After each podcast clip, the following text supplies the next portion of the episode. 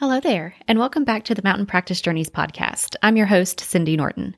Here in episode 36, I'm going to chat with Liz Gray of Organize and Thrive about her model of the three A's of having a sensitive practice. Let's get started. Have you been wanting to start your private practice, but you can't seem to take that first step? Maybe you're afraid of failure or lack confidence, or maybe the idea of running your own practice is overwhelming. I'm Cindy Norton, owner of Mountain Practice Journeys, and I help therapists and counselors to love the business side of private practice. I'll share with you practical skills and advice, along with a healthy dose of inspiration so that you can be on your way to the practice of your dreams. Put on your hiking boots and let's get going.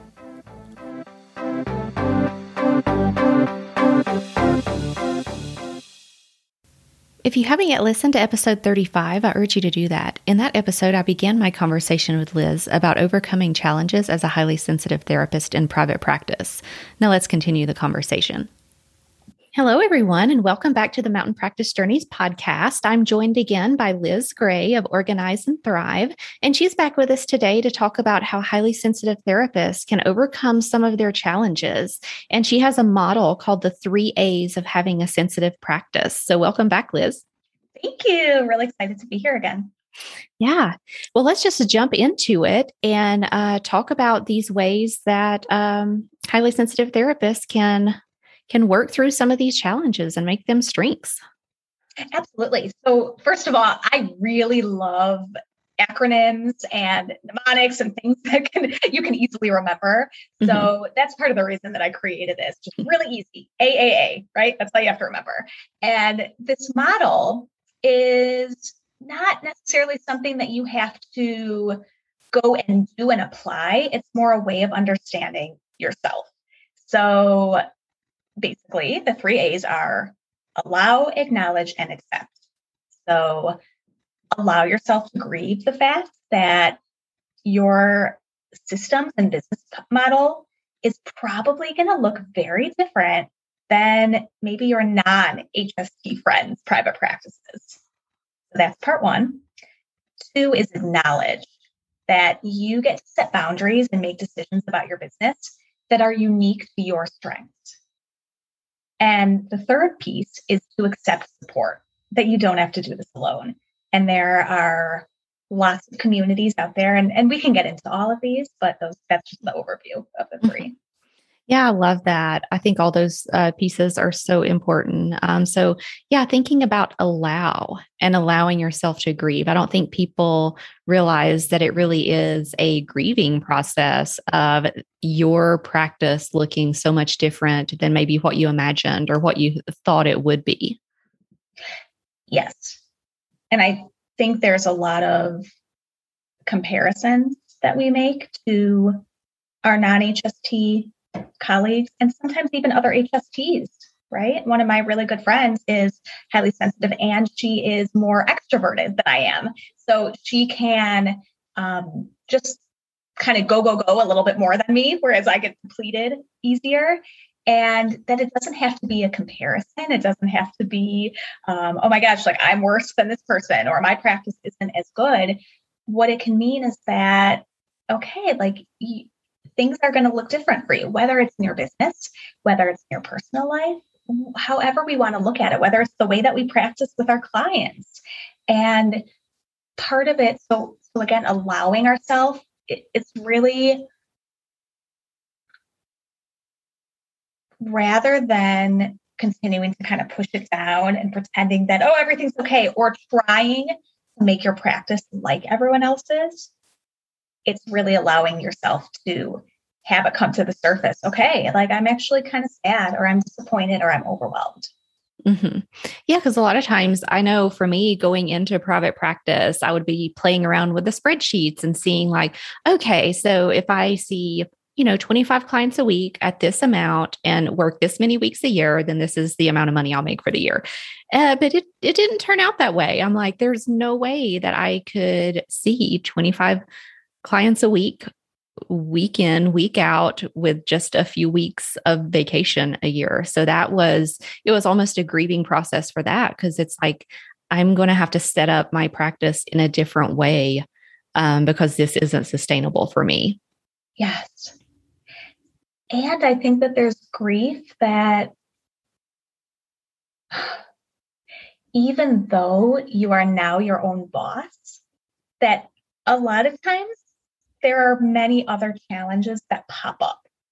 So mm-hmm. it's kind of it's funny. I can never think of the word whack-a-mole, so I always call it pop-up otter. I have no idea why, but it's like whack-a-mole, right? So you kind of whack down one thing, but then another challenge pops up. So mm-hmm. while you may not have to worry about a boss who's micromanaging you or really unrealistic expectations from your agency or from wherever you're working, that there are definitely going to be additional challenges, challenges such as billing, or uh, especially if you work with insurance, or mm-hmm. having not really having other entities or people to back you up if a client makes a complaint or other things like that. So um, I think that there's kind of a give and take when you become your own boss. Mm-hmm. Yeah. Yeah, definitely. And I know that for me, it's probably taken a good three to four years of experiencing all of this and getting clarity and figuring out what is going to be the best um, you know structure and systems and organization of my practice that's going to work for me.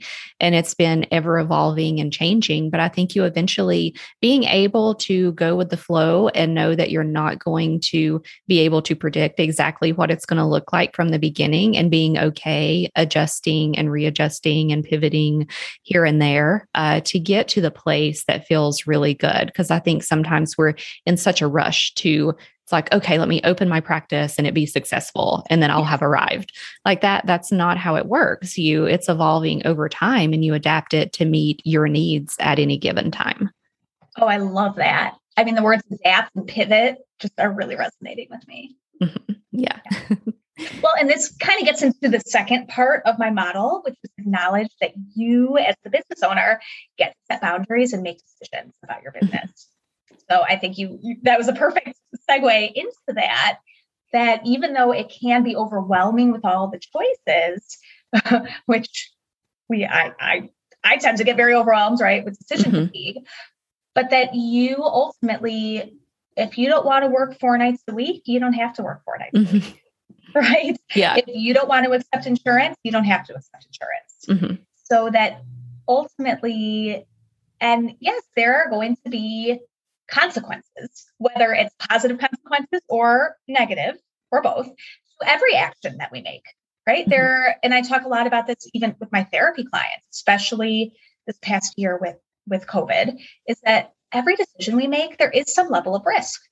Mm-hmm. And it can range from really, really tiny, right? From walking outside your front door. Yeah, like most likely nothing will happen, but something could, to making, I mean, I won't we won't get political, but um, but to something that you know levels of risk where you are actively putting yourself in, in a dangerous situation. Mm-hmm. And so I think that we can kind of take that idea and and bring it to uh, us as business owners is that you get to make decisions knowing that they're going to be the best decisions with the information you have now and yeah. that yeah, I like when you're talking about the information that you have now because I when I started out my practice, um, I worked on Saturdays because I was still, you know, at an agency job. So I had Saturday appointments available for couples and it worked out really great. And then I was able to add on like a Monday night. So I would mm-hmm. see couples, you know, maybe from 5 p.m. to sometimes 9 p.m. And so that's that's kind of what it was. And I was excited. I was happy to have a private practice. I didn't really care what hours I worked. I was just happy that, hey, I'm doing it. I have my own business. And then it got to the point where I had opened up my practice and I'm like, okay, I'll have a couple evenings that I see clients and see them a little bit later. And that was fine for the time being because, like I said, it was easier to get those appointments on my schedule and I was really enjoying what I was doing. And then maybe a year later, I was like, you know, I don't really want to do evenings anymore. I'm I'm getting a little more tired. I I can't focus as well in the evening, so it'd be better for me and my clients if I don't offer, you know, the evening appointments anymore. So it's been a just a journey and things change and adapt. And now my schedule has gotten really um, condensed to where I don't want to do anything really early in the morning and I don't want to do anything past like mid afternoon because I want to have my mornings available to not have to set an alarm clock, to have a slow start to my mornings. And I want my evenings available where if anything comes up, I can go do something with my friends or I can just hang out and eat Cheetos on the couch watching some Netflix, you know, like I uh just to have that space to where I have feel like I have more freedom in my mornings and my evenings and my work can be a little bit more concentrated uh, during the day. So it's interesting to see how that's adapted over time and it's taken a while to really feel like yeah, I am the sole person that makes these decisions. Because sometimes we can feel like there's these outside influences, like, oh, if I see kids, I have to have the after school or evening appointments. Or if I see couples, I need to work, you know, nights and weekends so both of them can come.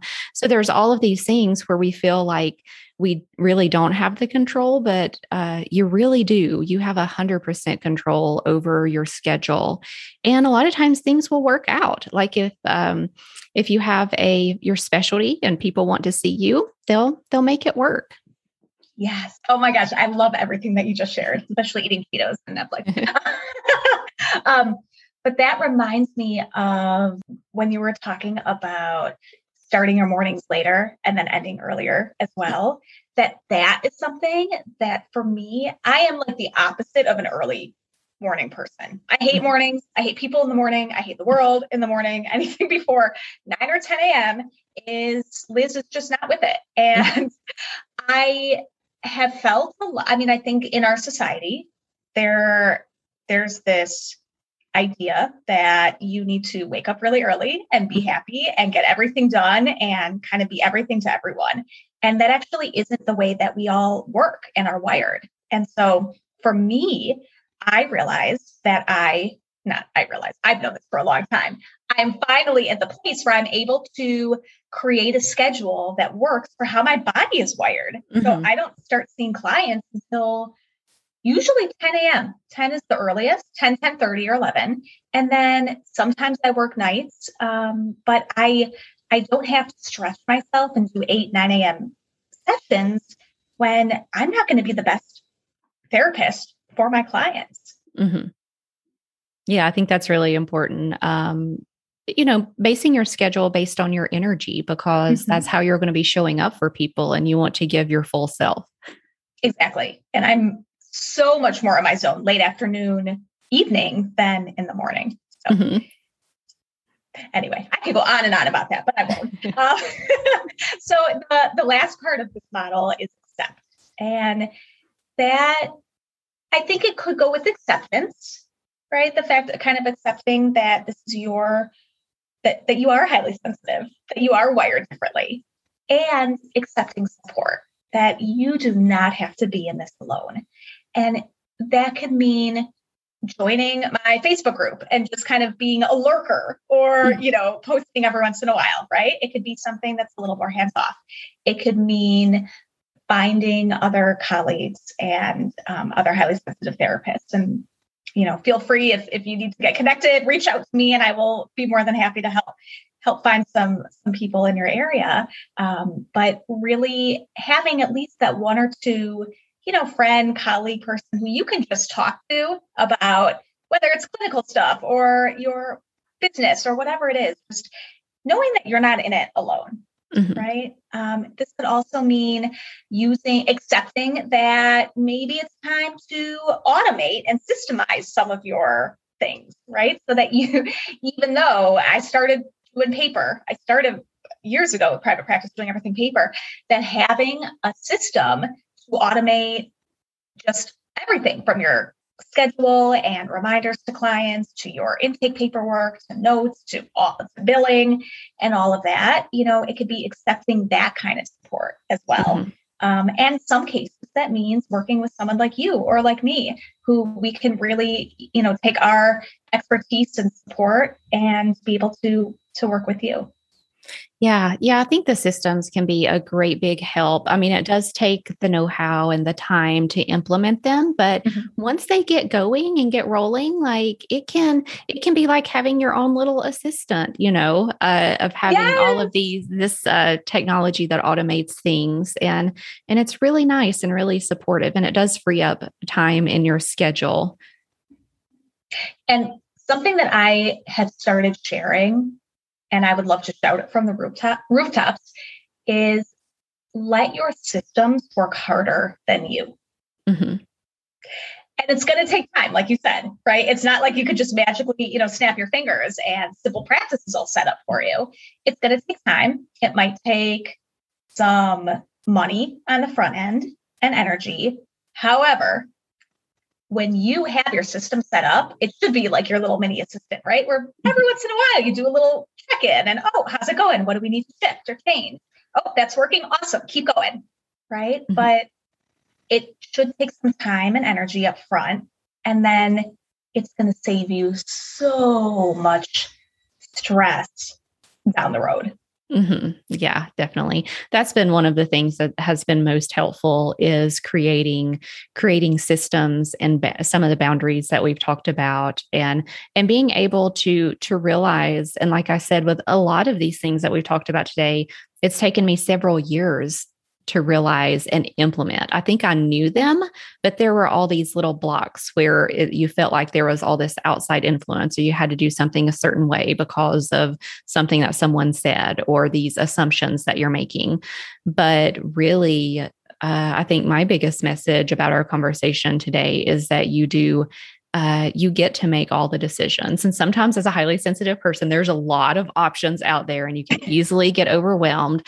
But I think being able to imagine putting blinders on and attuning with your own intuition and what is going to feel best for you. That's what I've had to practice doing. And since I've been able to do that, it has given me so much clarity and I'm not as confused and not as scattered as I was before when I was trying to consider everything and everyone else's opinions. But being able to, yeah, put the blinders on, tune in with myself and build a practice that is exactly the way that I want and it it really has been very very freeing, very exciting. I find a lot of joy in my work, and the people that I work with are um, it's like they're just as energized to work with me because I'm very clear in the way that I want my business to run. Yes. Oh my gosh, you said so many things that I want to comment on.